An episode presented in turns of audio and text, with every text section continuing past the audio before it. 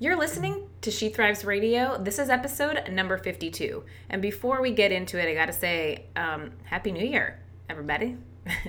We are getting this year started off right, okay? Today, I am bringing you my amazing interview with Kaisa Keranen. Kaisa is local to Seattle here, um, and we share a few mutual friends. So when I reached out to her to see if she would be interested on the show, I was actually not really honestly expecting to hear back. Girl has almost a million followers on Instagram. Okay, she's got a lot of people knocking on her door, um, but I was so surprised that she completely agreed to it and was really excited for it. We made it happen, and not only did we just make it happen, Um, she actually came up to my house to do it in person. So this was like a really special interview. And so I just want to fill you in on who Kaisa is if you're not familiar, uh, because she's kind of a badass and you should be following her, especially if you're kind of looking for a little bit of a motivation or inspiration kind of vibe to get moving. Maybe you don't have a gym membership, but you just kind of want to like start a little something, something. Her Instagram is amazing because she offers basically really creative ways to move all the time. So Kaisa is a personal trainer, she's a fitness educator, and she's a obviously a social media influencer. Um, and like I said, she's known for her fun and innovative ways to get people moving.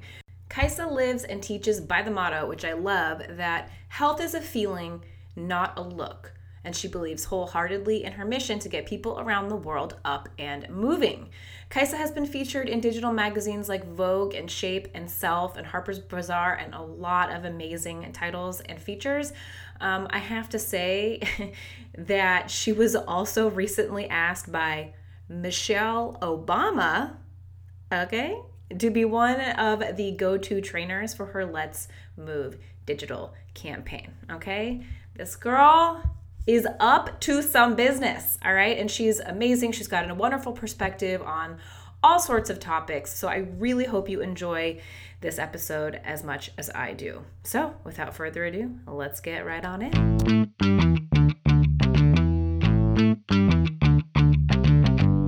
She Thrives Radio is the podcast component to the She Thrives blog, a space dedicated for women who are on a mission to feel good, crush their goals, and live big. I'm your host, Taylor Gage, health and mindset coach, CrossFit and U S A weightlifting coach, blogger, and portrait photographer. She Thrives is your B S-free resource for all things wellness, mindset, confidence, body image, personal development, and general badassery. My goal here is to help you get out of your own way so that you can thrive. All right, you guys, so I am here today with Kaisa Keranen, and we are doing something a little bit different today. Usually when I do interviews, uh, we do it over Skype or over like video conference or whatever. I've got this girl here in my office today, and I'm so excited to have this conversation with you. Um, so first of all, thank you so much for coming up here. I Hell really yeah. appreciate that. Yeah, of course. So for like the three people out there listening to this show who don't know who you are. Oh. Let me, let's hear a little bit just like how you got here. What do you do? Uh, and how did you, how did you get into it? And just give me like, you know, give me, give me the journey. Yeah. Um, so I technically call myself a movement coach. Um, how I got into it. So I've been into athletics my entire life. I did soccer growing up, track and field, and then wound up going to the University of Washington and did track. Um, and I was really injured. My entire career was, I was just broken. And um, I never in a million years, I don't know why. I mean, I wanted to be a professional athlete growing up, but I never even imagined becoming a trainer. It was like nowhere in my mindset. So after I graduated, I had this moment of like, I've had men coach me my entire life. And Um, you know, no offense to men, but I just had this kind of like awareness that maybe they weren't quite aware of what my body needed. And so I thought it's time that I learn about my body. Um, so I got certified through N A S M, and again, not to coach, just to learn about my body and to continue moving and heal myself. Um, and while I was going through my cert process, a friend asked me to coach a boot camp. And I was like, sure, no problem. Um, and literally five minutes into the boot camp, I was like, oh my God, mm-hmm. This is what I meant to do. I like the feeling I felt was more intense than what any sport had ever brought to me. I just like, I loved getting these women to move. And, um, so from that point on, I was like, all right, uh, my goal is to be a trainer. Um, I am competitive. So my goal was to be the best trainer in the world. and, um, So from that moment, I obviously got certified, became a trainer, did an internship. I just was a trainer for like seven years. I eventually ran my own business. And then throughout that process, thought I needed to become a trainer and like coach athletes. So I went back to school, got my master's in sports performance, and just had this moment of like, you know, the athletes were great, but they just weren't, it didn't light me up mm-hmm. the way that um, training just general population did. And so um, it was the best learning experience for me. And I just, I went back to coaching general pop, but at that moment I also went um, onto social media and started putting my workouts. And it was, you know, social media was nothing back then. It was yeah. really just, people kept asking me like, you know, can I have a workout? Can I do this? And I was like, I'll just start putting stuff online so that people can have bits and, you know, pieces of like what to do and some inspiration. Um, and then it took off. And did it take off? Oh my God. Um, what was like, what was so like thrilling for you about coaching, you know, the Gen Pub, as I like to call it? Like what, what was, why was that so electrifying? And like, what was it about that boot camp that just like got you super excited? It was just like watching these women. So it was a whole, it was like twenty middle-aged women who hadn't really moved much any like at all, you know, maybe in their past. Um, and it was like watching their lives transform. So I coached the boot camp like all summer long, maybe four or five months. And during that course, it was like, I mean, they were evolving like none other. They were so empowered yeah. by like just what their bodies could do. Nothing that we did focused on like losing weight or anything. It was just, I made everything super fun and creative. I challenged them every single time. Um, and they were just like so empowered by being like impressed impressed with what their bodies were physically doing and watching how that, you know, transferred into what was going on in their real world. Like they were leaving jobs or leaving relationships or like, it was like, it was just this moment where I realized I've always loved working with people. So I thought I wanted to be a social worker.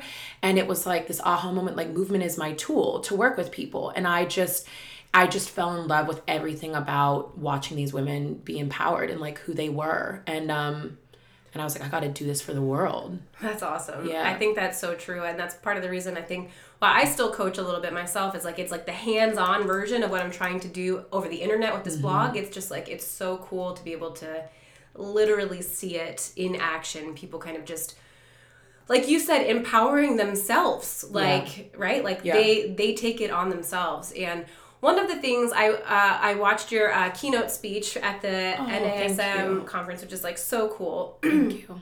And uh, you know, I was I was wondering if you could share or you know expand on something that you mentioned in there to whatever amount you're comfortable with. But like you just spoke about movement being a tool, and I was you had mentioned in that uh, speech how movement was a tool for you during kind of a dark time in your mm-hmm. life, and and then how, like, by extension, that became a tool, uh, you know, for you to help others, like we just talked about. But can you explain a little bit how how that came about and how movement really helped you in the yeah. in that moment? Yeah, so it's kind of, so when I was growing up, um, I used movement. I was never really into any sport in particular. I just moved. Um, and did everything. And it was really my tool. You know, I had some family stuff going on and it was my tool to like go and have me, myself, and I time and to escape everything that was going on in my life. And so no matter what was going, no matter, you know, what I was going through, high school was a really, really difficult time for me. Um, and I suffered through a lot of depression through that time. And the thing that literally, and I said it in the, in the speech, the thing that kept me alive was that I just decided like, I didn't want to leave this world. So what, what I was going to do was just focus all of my energy into the one thing that brought me joy. And that was movement and sports. And, um, and so I just dove into it, and it was my tool that like really eventually healed myself. And, and obviously I went on and, and went to college. But, um, when I became a trainer, it was the most eye-opening thing to realize that the majority, like ninety-nine percent of the people that came in to me to become, you know, to be trained were there literally just to change the way they looked. Mm-hmm. And it was so obvious to me when they were saying that was like really what they were saying was like, I don't like myself. I don't like myself. And I could resonate so much with not liking myself, you know, throughout my entire life. And even at that time, I still had things that I was like, you know, working on. And I was like, there is no way that I'm going to co-sign that there's something wrong with them, especially like the way that they look. And I want to dig deeper into like what is really going on. And I think that movement is such a, an amazing tool for people to get connected to themselves and to work through what's going on in life. And um, and so I was just like, you know, there's no way that I'm going to be here co-signing that there's something wrong. What we're going to do is take them in, start moving, and start realizing like how incredible they are. And when you move through life, like physically, when you work out and you move, you inevitably start moving through and working through other things in life. And so, you know, that's what it did for me. And I was just like, this is what I want, you know, for for my clients coming in and for the rest of the world. So why do you think that? I mean, and like, I, I know that that is, I know that to be true. I know a fair amount of uh, our listeners know that to be true in their own experience as well too, but just like, in your opinion, why, why do you think that is? Like, why do you think that movement can be so transformational, like through, like in so many different ways yeah. through our lives, like in so many different facets? What is it about that? Well, here's my thing. Um, I think movement can be detrimental or transformational, mm. depending on which way you look at it. And I think that coming into the world of movement, and especially with what media is doing right now, and basically, you know, telling it, it's women and men, but I'm going to talk about women, telling us that we need to look a certain way. For a lot of people coming into movement, it's a really, really negative thing. They move to change the way that they look. You know, changing the way that you look is never, you're never going to find happiness in that, or you're never going to find sustainable happiness. So then they hate movement because it didn't give them what they thought. So it's like this never ending cycle. But my thing is, I think if as a coach, you can find, if you can find somebody and the coach is like really in the same perspective of movement is a way to get healthy. Like human bodies are, we are made to move. And it's not about changing the way that we look. It's about becoming healthier human beings, and movement, and of course eating right and mindset and everything else. But like movement is such an important component of our life. And because we don't do it so much, it's like one of the main reasons why you see, you know, so much depression and so many unhealthy individuals. And I think that if you start moving, it's a catalyst to all these other changes happening in your life. And your body will change in the way that, you know, it needs to change. But like that should never be the focus mm. ever. Um. I, I I love that. And I think, like I said, I think a lot of people listening can definitely uh, resonate with that. And I'm interested to hear a little bit more about your story, because as a lot of my listeners know right now, I'm on like approaching a six month, or by the time this airs, it'll be about a six month, like full blown hiatus. So I've been talking a lot about rest and how that's not something that you hear a lot of in the fitness industry. I mean, there's a lot of garbage messaging out there in the mm-hmm. fitness industry at large, um, and how it's just like not... It's not generally like encouraged as much as I think it should be. Um, and I wanted to ask a little bit about your experience, because you had shared that, I think it was when you graduated college, you felt like your body was just like trashed and broken and like had gotten to a place that was just like not serving you. Um, and then you took some steps to kind of repair that and like learn, like get more in touch, like with your body, and learn more about your body and how to really heal it in sustainable ways.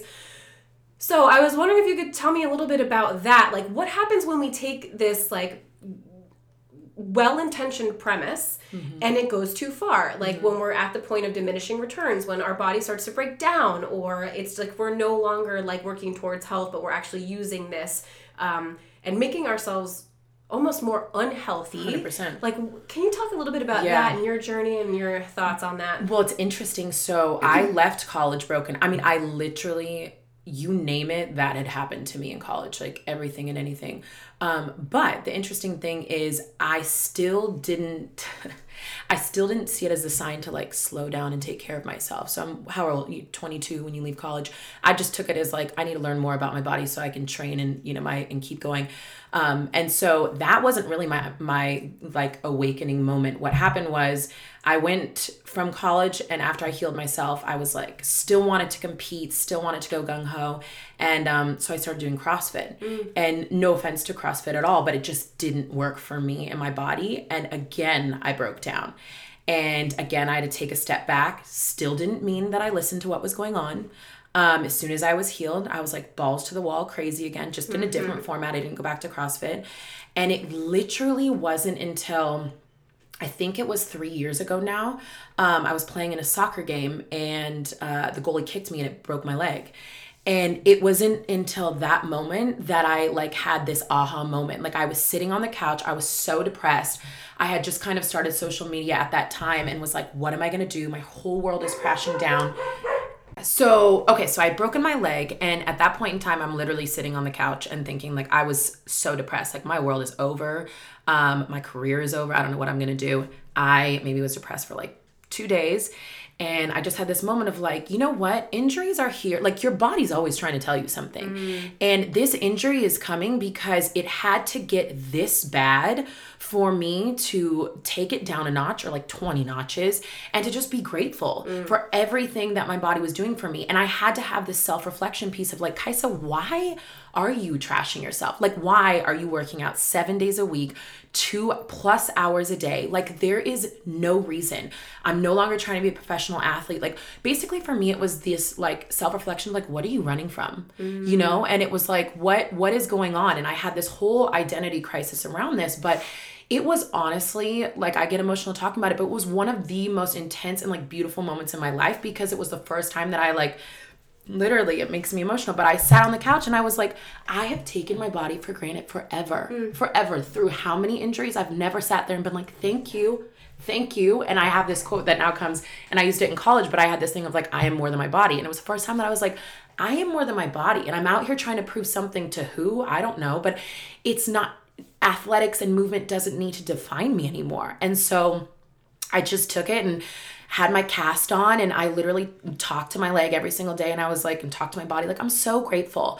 I'm, I apologize for everything that I ever did, defining you, you know, by what you look like, beating you up. Like, I'm here for you, whatever you need, I'm here for you. After you heal, like, can you make it quick? But like, after you heal, like, I will listen to you, whatever you need to do. Like, I will take care of you. You will come first. And, you know, I, from that moment on, trained completely differently, and, and knock on wood, have been healthy ever since. Everything you just said was like like goosebumps, like verbatim where I'm at right now. And it, you know, I think unfortunately, like, it does take t- it takes so much for us to learn these lessons mm-hmm. sometimes, even when our body is sending us signals after signal after mm-hmm. signal, and we're just like, whatever, dude, and we keep marching forward. And it's usually like well-intentioned, we think we're doing the right thing. Sometimes there's some other things kind of uh running the show, like ego or, you know, competitive drive, one hundred percent. Like, that's involved too. But sometimes it like it takes breaking your leg or like completely throwing your back out that like to have to be able to finally listen and go, okay, now I, I get it now. Mm-hmm. And I love everything you just said about being able to take things for granted, or uh, uh, being grateful rather, uh, like for your body in a totally new light, because I think that that's another place where I'm at right now. And I've been talking a lot to, you know, my readers and listeners about it. And um, it's a, it can be a, a tough time, but I also think it can be just like the most like illuminating and like enlightening and powerful time as well. And I think that, you know, this something that you touched on, and I would love to hear you expand on in there a little bit, was like, okay, so a lot of people, like you said, start their fitness journey because they want to change their body or they want to change what they look like. Um, after a fair amount of time training, for most people, um, that shifts a little bit from like what your body, like being obsessed with what your body looks like, to being more obsessed with what your body can do. Mm-hmm. And I think that while, again, I think that shift is beneficial, I think that serves us in a lot of ways. I think that that's like another well-intentioned, really important thing and shift and transition to make. When you break your leg, right, all of a sudden we're kind of back to this like, if we put all of our value in what your body can do, and then your body's broken, where are we, right? And so it's kind of back at this, uh, back in this kind of conundrum of like what to do and where to put value. And so I just wanted to kind of like hear your thoughts on that, like on how that transition from maybe for you personally, like putting your value of what you looked like or what your body can do, and then losing the ability to do anything for some time, and just what that's like, and just kind of share your your viewpoint on that whole kind of piece of the puzzle here. Yeah, this is really interesting. So um So for me, I've always been defined by my body, you know, what it looked like, what it could do. And not only did other people define me, but I allowed, you know, I defined myself in that way. And so, and I think that there's nothing, you know, wrong. We go through phases in life and we learn things and things happen, and, and hopefully, you know, you take the lessons as they come. But one thing for me that really happened when I broke my leg again, and all, you know, it was definitely being grateful for my body, but also it was like to stop focusing on myself. Mm. I was constantly focusing on, you know, like what, whether or not I was the best, whether or not social media at that time was happening, like whether or not I was like doing good enough there. And, and honestly, I just started focusing on like others. And I really was like, my, I'm, you know, my worth in this world is however I define it. And I would rather be having an impact on the people around me than being so concerned about, you know, what people think, what I think, what I'm achieving. And I was just like, you know, I had my clients at that time, and I was like, if I, and, and I trained ma- mainly women, and I was like, if they come in and they walk out empowered and feeling better about themselves, then then I've done then I've done my job, and, and I think I've done something good for this world. And and that is what I started to focus on. And it was the same reflection that started happening in social media. I was just like, you know, there's this is such a big platform, and my goal is that if somebody chooses to follow me and they wake up in the morning and they look at my page, like I hope they just feel good about themselves. I hope they feel, you know, energized or happy. And, and so I really just stopped focusing on myself, and I just put my energy outwards. And I think that that was honestly one of the most, one of the healthiest things I could have ever done. Mm-hmm. And it made, in turn, it made me happy. Yeah. And I think that's the thing, is we're always, I think one of the biggest things in this world that we're always searching for is like happiness, right? And a lot of times we look inward and we think that if I change something about myself, or if I get a different job, or if I just get this house or something else, that's going to make me happy. And one of the things I realized was helping other people makes me happier than anything, you know, that I could ever have or ever do. And that was like, again, coming down to breaking my leg, but I had a lot of lessons in that broken leg, and that was one of the biggest ones. Listen, I feel you big time on yeah. that. It's amazing. I feel you. I love that. And, you know, your social media is like hot fire, hot, hot fire right now, okay? Uh, growing super fast. And like you said, a huge part of what you aim to do on there uh, is inspire people and motivate people. And, you know, I, I am just curious, like, do you, like, that's gotta be, I think, like, while it's fun and it makes you feel happy, there has to be moments where you feel like the least inspiring person in the world. I mean, I know I certainly feel that way. Like, there's almost like a pressure, like we, like, you know, like you have to be, you know, motivating people or super inspiring all the time. And so I just wanted to ask you, like, do those pockets ever hit where you're just like, damn, I got, you know, I, I feel like I've got nothing to give, or just like, I'm not inspired myself right now. So how can I possibly, like, you know, does that ever happen? And if it does, like, what do you, like, where do you turn to inspire yourself and like get that flame back? Yeah. Um, of course it happens, happens all the time. Yeah. um, I think now what I do is just give myself a break, mm-hmm. you know, give myself some time off. For two years, I posted a new video every single, damn near every single day. And it's, it's exhausting. And, um, and I just, what I started to realize was if I didn't have positive energy, I know this sounds corny, but like if I didn't have positive energy while we were filming the video and while we were creating the content, it didn't come across the same, the same way, you know, like it didn't resonate with people. And so what I realized was, like, I'm a human being. I need my space. I need my time. I'm not, you know, super, you know, motivated all the time. And, um, and so I just started giving myself, allowing myself to be okay with the downtime and the not so motivated time, and just trying to shift my energy to something else, you know? So I think that the biggest thing is just paying attention to what's going on in your life and, and, you know, in your body and in yourself, and just being okay with it and like riding with the roller coaster. It's really hard though on social media because yeah. you know, there's certain expectations, um, and people expect something from me every single day. So it's been, to be totally honest, it's been like my own battle. Um, and I'm also, oddly enough, a very private person. So being on social media yeah. and allowing people in on like the hard days has been a really a hard thing for me. Um, so it's definitely a work in progress. And um, yeah, I mean, I definitely have my days. And one of the things that you've spoken about before, which I love, and, uh, you know, again, I think a lot of us can relate to, is this idea of like, this like imposter syndrome, right? Mm. Of like just feeling like no matter how many certs you have under your belt, no matter how many, you know, reps, like literal or figurative, like how many, like how much practice or experience you may have, um, just kind of feeling like at any point someone's just going to be like, ha, you are oh total God. fraud. And like, I know for myself, like I deal with that all the damn live long day. And I, I just wanted to kind of hear your, I don't know, your experience with it a little bit, or any tips you may have on managing it, because I know it's like pervasive. Like a lot of people, I know there's a lot of coaches also listening right now, people who want to start businesses or want to start coaching people, but feel like they like aren't ready yet. Like they're not there yeah. yet. Right. And so like, how do we, how do we quiet that? Oh my God.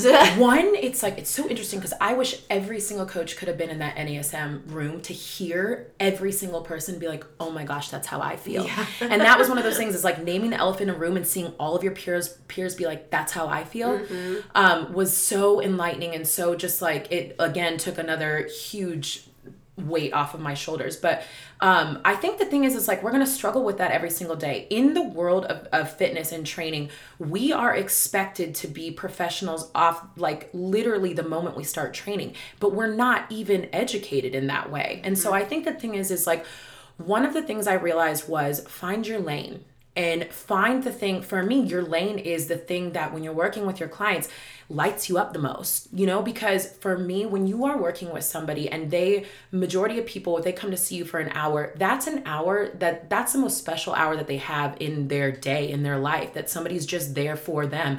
So put more onus on the fact that like you just physically being there for them and hearing them out and listening to what they need is so incredibly powerful and so transformative in that person's life.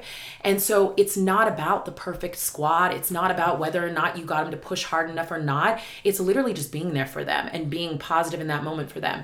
So I think that like if people could start kind of taking off that weight and just realizing that like we, not to go too deep, but we are in such an unhealthy place in our world. And if only we can start empowering people and helping people become healthier and happier human beings, the world will literally change and transform. So like own that, own that piece. And I think that the biggest thing that people can do is just be themselves, find the thing that they love the most about coaching. And in that room, when, when I was giving that talk, it's like, maybe it's not coaching. Mm-hmm. Maybe you realize right. that what lights your soul on fire is not coaching. Yeah. And um, and I think just go out and do more of that in the world and be okay with it. But to be totally honest, it's still a battle for me every single day. Yeah. And I just, and I have to tell myself every single day, like, Kaisa, here's the deal.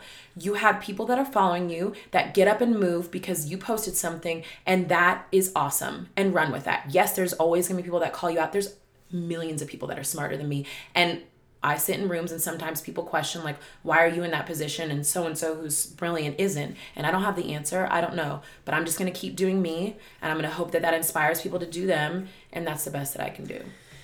Ah, uh, I love that. It is, it is absolutely an ongoing battle. And I love that you are like so open about it. And, um, cause it can feel totally crippling, and, and, and be an, like that fear is enough for people to never even step foot into a place mm-hmm. that like lights them up, because mm-hmm. it's so paralyzing and so like, it's just so terrifying. And so I just want to make sure all you guys here, okay, everybody deals with this all the time. And I love, I love how you look at that all the time. But one more thing to add to that. Yeah. I think that the, I think that the, one of the biggest searches in life is to find the thing that lights you up. Mm-hmm. And, and I literally wake up every single day, and I am so thankful and so grateful that I found it at a relatively early age. But one thing that people don't understand and, and don't kind of see is the, is the background story of like what got me here. Right. Like, Um, it's so fascinating when I talk to younger trainers, and what they're concerned about is just, how do I grow my social media? Mm-hmm. I was like, that's the last thing in the world that you should be concerned about. Mm-hmm. Like what you should really be putting your time and energy into. Like I spent, I spent years being an intern, unpaid, just sweat equity, uh, trying to learn everything I possibly could. Then I was a trainer, got paid nothing, but was in a really good facility and learning, and then be- ran my own business, then decided, okay, I want to learn more. My business was doing very well, and I just stopped it all, went back to an unpaid internship, and again to learn. And I think that's the thing, is like, no matter what, you have to be willing to listen to your gut, and you have to be willing to like really be aware of whether or not this is lighting you on fire. I, for some reason, knew that the world of training was a thing I liked, but I was never satisfied in there, literally until now, until social media came along, and I, you know, this started unfolding, and I was like, wow, every single day I get to do what I love. But behind the scene is years and my entire life of like pushing and leaving things and not being afraid to like quit that job, do something else to find the thing that I like and or that I love, and and that literally makes me happy every single day. That is so cool. And one of the things that you do on your social media and through your business um, is like make this sometimes kind of scary, intimidating world of fitness accessible, mm-hmm. like for anybody, like whether they've got a gym membership or not. Like half of your videos are just like literally like in your house or at a park, you know, like there's no equipment or it's like a can of soup or something, yeah. you know, like it's super creative. Um, so like, I just like, I love that whole concept, first of all, because I think that fitness is so, can be so intimidating, especially to women. I think it's like, we're getting better, I think, as the industry. Like, I think more and more women are feeling comfortable in gym settings. But, it, like, I know for me, like, I was never yeah. comfortable in a gym. Like, it scared the shit out of me.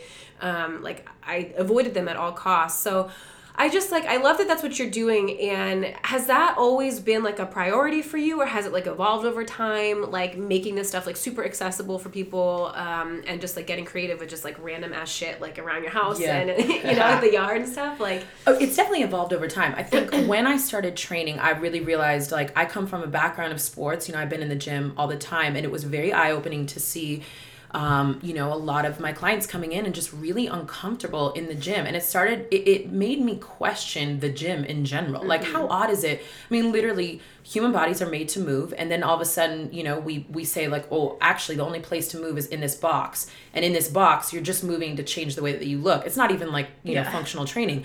So as I started doing, um, you know, like my programming and everything else, it was all about, it, it was a lot more like, can you get your body to move and just get comfortable inside your body? And then when social media came along, I was like, here's the thing. Like, I don't, we don't need to be in the gym. If you like lifting weights, if you like being in the gym, which I do, great. But like so many people in my life didn't even like going to the gym. And I was like, well, hell no. Is that going to be a deterrent to you moving? Like, let me show you that there's all these other ways to mm. move and to have fun. And, and I even say, I'm like, you know, even if you just get outside and like walk around, that's still moving. Like, I don't care what you do. And so when it came to social media, it was really my, my goal was really to speak to, and I say this all the time, my goal was to speak to like Susie Q in Alabama, who the fitness industry doesn't even care about, mm-hmm. you know, like we care about the five percent of the people that are already moving and we're trying to make them better movers. And I'm like, screw that. Yeah. Like, let's talk to the ninety-five percent of the people that just get left behind and forgotten. And like, why the hell am I going to tell her, like, you need to go to the gym, you need to spend X amount of money on a membership, and you need to squat perfectly in this and that. I was like, screw that. Sorry, but it gets me fired up. But I was like, how do I talk to Susie Q? Like, how do I get her to feel good about herself, get up, like, squat a little bit, dance a little bit, move a little bit? Like, that's who I wanted to talk to. And so that's really what a lot of my focus became when I started doing all the at-home stuff and, you know, and the more fun and creative stuff. It's so cool. And if you guys are not following her on uh, the gram, go ahead, pull your phone out, follow her right now because the videos are awesome and they're super fun. And I think one of the things I love, you know, about your video, I mean, I love a lot of stuff about the videos, like the movements are incredible and the athleticism is awesome and the creativity is amazing. But like the dopest part is that you have like a full-on smile on your face through the whole thing and you just look like you're having so much fun. It's fun. You know, it's Movement cool. is fun. That's the thing. If you come from it from the perspective like, what can my body do today? It's fun. Yeah. It's fun to challenge yourself. It's fun to move. Endorphins get flying. Like, you feel good. And that's the thing that the fitness world has just crushed and smashed and, like, pulled and sucked out of movement. And it's like, that's not it. Mm. If we can just focus on the fact that, like, your body wants to move. You're going to have to figure out in which way it wants to move, but it wants to move. Yeah. And it's a really, really fun and exciting process. And that's, you know, definitely one of the main things I'm trying to get bring back to it. I love that so much. And one of the things that I've seen you talk about before, and you mentioned it earlier, but I really kind of want to get into it uh, uh, right now, is this, you've, you've like, you've said this in like uh, kind of this like cool video clip that's on your website. You said this on your Instagram. You've shared this a lot, but I just want to hear you just like really get into it, that you are not your body. Mm-hmm. And we've talked about this a little bit, like in Breaking the Leg and some of the things, like how we got to this place. Um, I just kind of wanted to hear you expand on this because, like you said in that uh, video that's on your website that I also encourage everybody to go check out because it's a really cool short little um, clip of some awesome stuff, um, that we happen to be in a moment right now, like in our culture and in the fitness industry at large, that like super strong chicks like is considered, you know, quote unquote, like, you know, sexy. Strong is beautiful. Right. Needs okay. to die. Right. I'm like so over like, it. I totally Sorry. agree with you. We talked about on the show before too. Like, so this is what I wanted to, to just like unpack a little bit and talk about, because I think this is huge, and I think this is something that like, even though, like I said, I've talked about this before, like this message cannot be said enough because there's so much bullshit out there that's still enforcing those ideals. Mm-hmm. And you talk about kind of like using, like not relying on these cultural trends to drive how oh, you yeah. feel about your body, and I just want to kind of pass the mic to you there and just yeah. like mic drop. Here you go on that. Yeah. So here's the thing. So my my saying is, I am more than my body, mm-hmm. and um and it's really interesting because when I started saying this, it was in it was in college when I started saying this. So I've always been defined by my body, by what my body did or looked like. You know, I was a tomboy growing up. So I was considered like super manly and masculine, um, basically until college. And then when college came, you know, I was a little bit, I'm on the thicker side. So then you're like thick and sexy and whatever. People always say, oh, well, that's positive. I'm like, hell no, it's not positive. Like I was always, I was literally defined by my body, and that's all that mattered to anybody. And and pretty soon that's what you, that's the only thing that matters to you, which is just so fucked up. Yeah. So I had this like mantra of I'm more than my body, I'm more than my body. And it was just something that like grew and grew. And what from that is like, media is always going to be here defining what is beautiful for us, defining what's sexy for us. And it's for women. You know, they do this for men too, but like really for yeah. women. And all they do is tell you that your worth is wrapped up in this thing that your soul is in. And I'm like, this is such bullshit. Like, what people look like, the majority of what they look like is based on genetics. I mean, now it's plastic surgery, but like, screw that. It's genetics, you know? And so like, how the hell, one, you know, what we define as beautiful when you just come out of the womb and you're just like, you know, you look that way is just bullshit anyways. But like, why are we not talking about what women are doing in this world? Why are we not talking about their brains? Why are we not talking about the movements that they're creating? Like, why do we constantly allow media to define who we are and how amazing of a woman we are by literally what we look like? It is such bullshit to me. And I confuse people here because then they say like, so you don't like your body? And I'm like, no, hell no. I actually love my body so much more now that I don't define myself by what I look like. You know, I'm grateful for it. There's always things in the mirror, you know, you look at and you want to change. But my thought process, and now what I'm so, you know, uh, what I'm so grateful for is that I can, I can literally change my mindset in two seconds. So what used to be negative for me, like, you know, for example, like, damn, Kai, so your arms are so big, like they're bigger than all the guys. And I used to, I used to like live in that negative space for a long time. And now I still say it like my arms are big, but I'm like, okay, well, cool. You can do ten pull-ups. Like, who cares, Kaisa? You are not your body. Like, your body does all these amazing, incredible things, but it doesn't define who I am as a woman. Like, hell no. And I think the thing is, we have to understand media will always define what's beautiful for us. It will never go away. And so I'm like, as women, we need to come together, stop defining each other and stop defining yourself, and like empower women like by all the incredible things that they're doing in their lives and other people's lives and all their accomplishments. It's so interesting. There's a big magazine out there, and um, you know, they keep wanting me to be a part of this this movement about like the body. And I'm like, I am not fucking talking about my body. You'll see on my Instagram. Like, I don't care, positive, negative, whatever people have to say. Like, I'm not even gonna address it, because like, I'm just not gonna give any energy towards that. And I think that's the best thing that we can do. Like, it will help us become healthier, happier human beings, and it will help support the women around us. Woo! I hope you guys got all that. That's some good stuff right there. Okay, so how do we, I mean, and I, I feel like I spend a fair amount of my blog and podcast and efforts and platform discussing elements of this, but I'd love to hear your take on it. How do we begin to separate all the messaging and all the like the shoulds and the all the things that are being defined for us?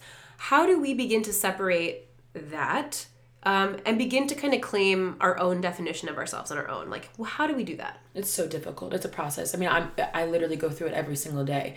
I think one of the things is the, the self-talk. Mm-hmm. I think that's one of the biggest things. And I think, and, and believe, I mean, this is literally what I do on a daily basis, because I have to mm-hmm. stare I, I um edit all my own videos. Mm. So I have to stare at my body every single day. It takes me an hour to edit the videos. Like, believe me, I'm picking out stuff all the time. yeah.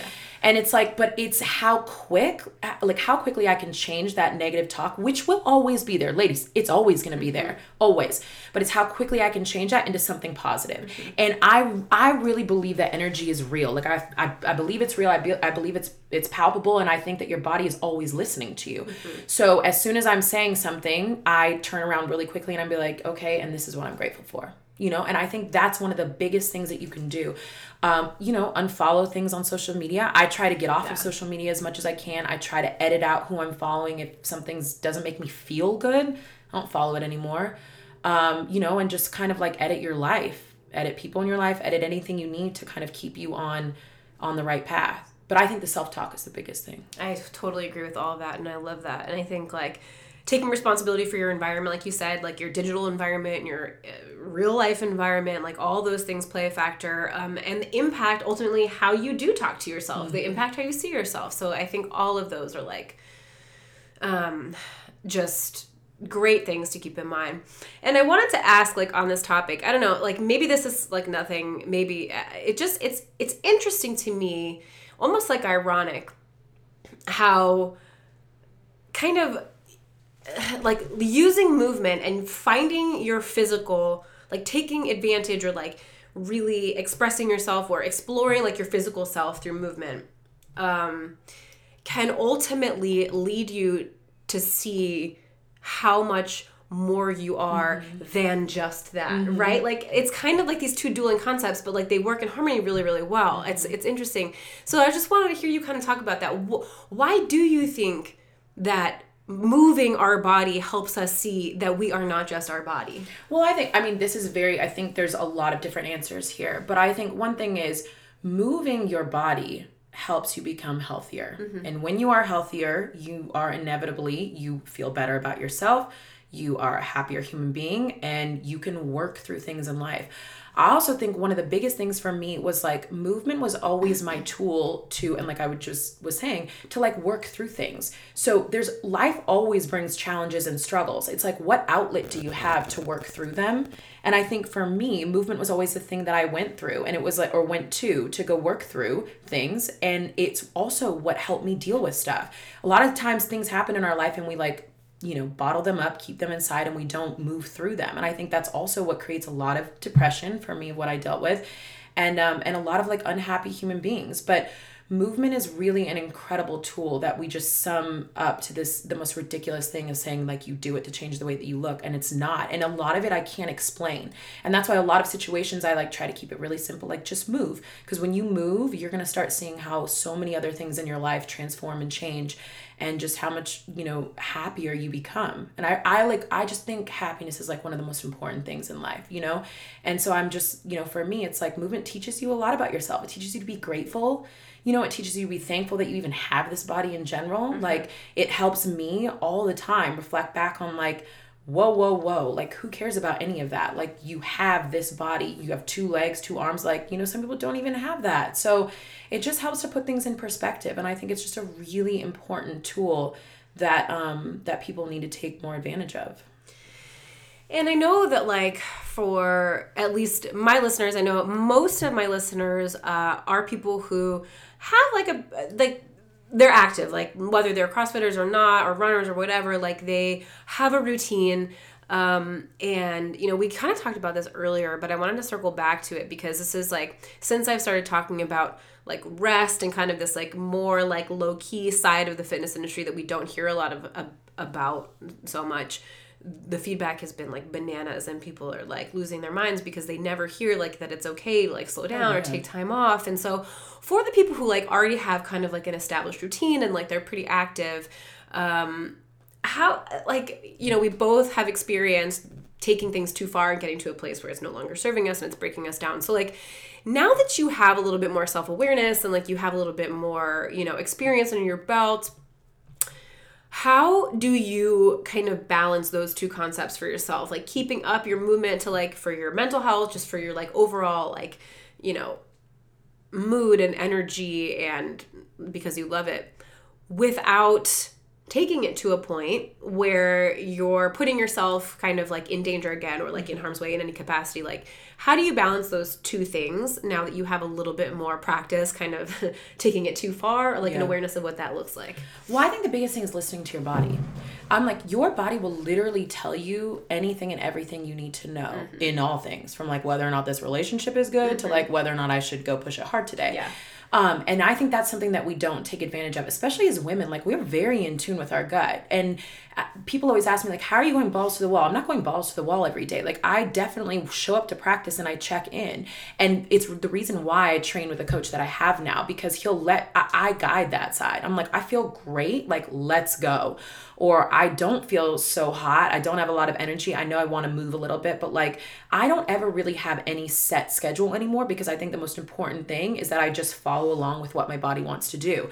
And I think if people got more in touch, and it's like, well, how, what's that process? It's really not. It's waking up in the morning. If you're a morning person and you go work out, it's like waking up, you have your coffee, you eat, and just check in. Like, how do I feel? Check in while, let's say you like to go for a morning run. Like, check in while you're running. Yeah. And it's not, you're not copping out. You're not like, you know, oh, I could have pushed myself. You know the difference mm-hmm. there. You know the difference of like, I am so exhausted. My week has been so stressful. Like, all I need to do is kind of like get outside, breathe fresh air, and walk. Mm-hmm. Then be okay with it. Because as a, as some of us who work out a lot, we... that becomes our outlet. Then that also becomes how we define ourselves. Mm-hmm. And then also becomes this negative thing. Like, if we didn't go and like push it hard enough, we beat ourselves up. That's the problem. Yeah. And I struggle with this all the time. It's like so fascinating to just pay attention to what's going on. But like, that is another form of like not being okay with some side of yourself. And so it's like digging, digging in deep there and seeing what comes up for me when I like, I'm like, oh shit, like I should have pushed harder. I should have done more. And like, why do you feel like, why are you defining yourself by that, Kaisa? Mm. Like, why, if your body was saying no, you listen to it, go push yourself harder in another arena. Like, you know, go do something else, go read a book, do something that's better for yourself. It's movement is the only thing that's good for us, mm-hmm. you know? So I think that right there is like, is, is the sticking point for why that can be so challenging. Um, Because people get completely overwhelmed with like guilt and like should've and like, oh, I am I making excuses? Am I being lazy? Like, should I move? Because there's all this messaging coming at us all the time. Like, you gotta go every single day. You gotta go. You gotta go. You gotta go. And it's like, yes, but also no. Like, there is a point to where like it serves you to take things back. And like being okay with that, I think, is a huge challenge for a lot of people yeah. because of that messaging that's so intense. Well, we just don't put a lot of value on it. Okay, like sleep, for example. Mm-hmm. Like, some people will get up, they'll like have four hours of sleep and get up to do their morning workout because they just put so much value on that. I'm like, honestly, you want to be a healthier human being, you should probably you sleep. You need to sleep. Yeah. You need to sleep. And so that's the thing. It's like, well, then you need to question why you work out in the first place. Because if it's really just for your health and your, you know, your overall well-being, then you have to be okay with like, it's not always about movement. Mm-hmm. Sometimes, you know, your overall well-being, your health, the most important thing is your sleep, or just like focusing on proper, you know, nutrition and not dieting or anything, just like eating a little bit. Like there, there's like other things that make you a healthy human being, and we just don't put a lot of value on them, which I think we need to shift. I completely concur with that. Yeah, I think that that has been like such, and I, I, you know, it wasn't even something I was necessarily super aware of until all of a sudden I found myself in this position and started talking with like, you know, you all about this, and just like the overwhelming response has been like, people just don't hear that messaging mm-hmm. and they really struggle to take time off. So I love hearing that, like, and you know, it's just good to hear from somebody else who like, it is, there are a thousand different paths to health. Mm-hmm. And especially if you're somebody who has a consistent, you know, like, you know, you're, you're moving a little bit, or like, A, like in any capacity, that you probably have a pretty good healthy baseline, and mm. you don't have to take it to one hundred percent every single day, no, right? Hell no.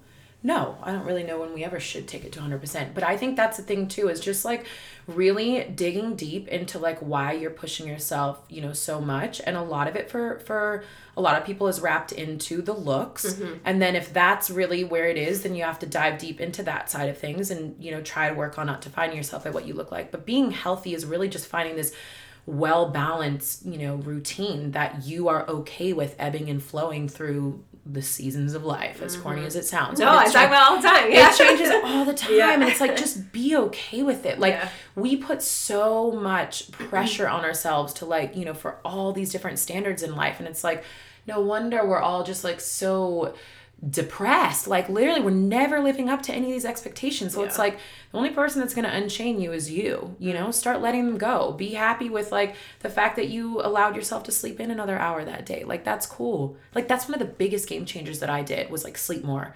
I like literally get eight hours of sleep. I wake up later because I go to bed really late, but like the not feeling guilty about it and not feeling like shit, I got to start my day at like, you know, six a.m. yeah. is like one of the biggest things for me. Yeah. Because guilt, again, like that energy, that's negative energy. Like, get that out of your life. Don't need that. It's so true. So true. Um, okay, I we have a couple a couple more questions for you. But before I get there and wrap up, I just wanted to, like, give you a second um, to tell people where they can find you. Like, if they oh. want to follow you or work with you, or I'm sure they're already following you and aware of you already. But if they're not... give them some details. How can they find you? How can they work with you? Yeah. So I'm mainly on social media. So it's Kaisa Fit, K A I S A Fit. Um, and Instagram and Facebook is the main one. And I don't, like, working with me wise, I would love for people to join the challenges that I do. That's mm-hmm. the main, that's the only way that I kind of work with people. But, um, you know, just checking me out there, I think you'll get all the info that you need. I love that. Awesome. Okay. So... I wanted to, I think, just circle back a little bit to the, like, your I am not my body uh, thing a little bit more. Just just finish up here on some body image stuff, because um, body image and fitness are so, I feel like for women, they're so, they're, they're intertwined in, like, some ways that can be kind of messy.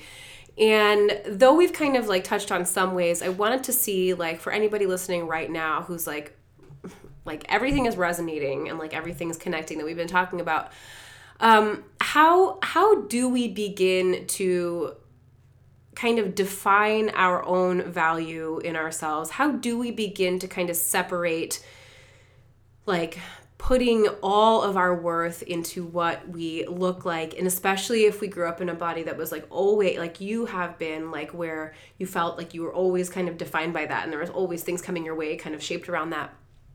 Um, where do we begin to take that ownership back, or disconnect those two things, or build, bridge, or like build a healthier relationship between those two things? This is a really hard question because it's so individual. Um, but I think that one of the biggest things that you can do is focus on other things in your life. So, yeah. if, so if you're a human being, if if you're a woman that is really wrapped up in, like, you know, wanting to change the way that you look, it's not, nothing's going to resonate when I say, like, talk better to yourself, or, like, you know, talk, that's going to be like, that's fucking bullshit, Kaisa. And I hear you. I think that one of the biggest things that you can do is just start looking at other avenues in your life. Start looking at other things. Start putting more energy into the things that bring you joy, putting less energy into the things that zap you out, and just start finding other ways to bring happiness into your life. Um, I don't think that everybody is willing to, it, it, I don't think that everybody's at the same spot, that they're, like, you know, have the energy, the capacity to, like, look at their, you know, what's the reflection of, like, you know, how they've been defined their entire life, and to, like, really work on that. I think that there's a lot that needs to happen in people's lives to free up some space to be able to, that's a lot of undoing as women that we have to do since we were born. Mm-hmm. Disney fairy tales have told mm-hmm. us how our life is going to go. So it's like, it's really not this overnight thing. The thing that I try to tell people is you have to have the time and the, and the energy for it, and you have to be, you know, in a, in a good space for it. And I think that there's other ways that you can Um, create some happiness in your life. And it's, you know, I think that maybe you don't necessarily look at your body right now, you know, try to talk positive when you can, but try to also edit out things or do more of, yeah. of what's bringing you happiness. And for those uh, who are listening, who are maybe a little bit still feeling, you know, they're, they're encouraged, they want to start a fitness routine, mm-hmm. uh, but they're a little bit scared or intimidated by that gym scene, or maybe they want, you know, something like CrossFit, I think in particular, can be, like, super intimidating for women. Um, what do you, what do you have to say to okay, that? Well, first of all, I'm like, depending on when this is going to drop, I have a challenge. I have a twenty-eight yeah. for twenty-eight challenge that's coming out in January. Um, and the goal of that was really, it was like twenty-eight minutes a day for twenty-eight days. And I fucking hate New Year, New You. Like, it's yeah. like, I literally fought with my team. Like, I'm not releasing anything around that time. But I also realized it was a really cool time to help people just reset, start moving. Um, and the twenty-eight for twenty-eight challenge is four days a week of movement and then three days a week of other things. Um, twenty-eight minute challenges around just like self, like hacks, like life hacks, we're calling them, you know, just other things that you can do, whether it's like taking time to breathe or taking time to turn off your phone, just like little doable things. But when anybody is trying to get into movement or, or do more of it, it's like, just be really realistic with yourself and be really open to the fact that on some days being, you know, doing the healthiest thing for yourself may literally not really be going out and moving. It may be turning off your phone and just sitting there for thirty minutes and reading a book. Like, and just be really okay with the choices that you make. Like, if you're in touch with yourself and with what you need, just be okay with that. Because, and again, at the end of the day, it has, you, there's a lot of undoing. It takes a lot of undoing to like work on being okay with that, but just, health is literally not movement only. You know, there's a lot of other ways that we need to take care of ourselves, and value needs to be equally placed on those. I love that, and it's so true. And I love everything that you shared today. This was so amazing to have you on, Kaisa. Thank you so much Thank for coming you. through today. I so appreciate it. You guys, be sure to go give her a follow and sign up for her challenges. There's so much good stuff coming out um, of her social media and website and all that good stuff. So thank you so much, bro. I appreciate thank it. Thank you. And thank you to everybody for listening. Yeah. Yeah. All right, fam. There you have it. I hope you enjoyed that. You can find Kaisa on Instagram at KaisaFit. That is K A I S A F I T. Her website is the same, and there's just lots of great stuff that I think you'll really enjoy. So be sure to go poke around there. A huge thank you to Kaisa again for coming on the show. Really hope you guys enjoyed this. Until next time. Thank you for listening to another episode of She Thrives Radio. And if you like what you heard today, please be sure to rate, review, and subscribe, and then head on over to she thrives blog dot com where you can sign up for my weekly emails where I send out my favorite tips, tricks, advice, and support every single Monday morning to help you kick your week off right. Thank you for listening. Until next time.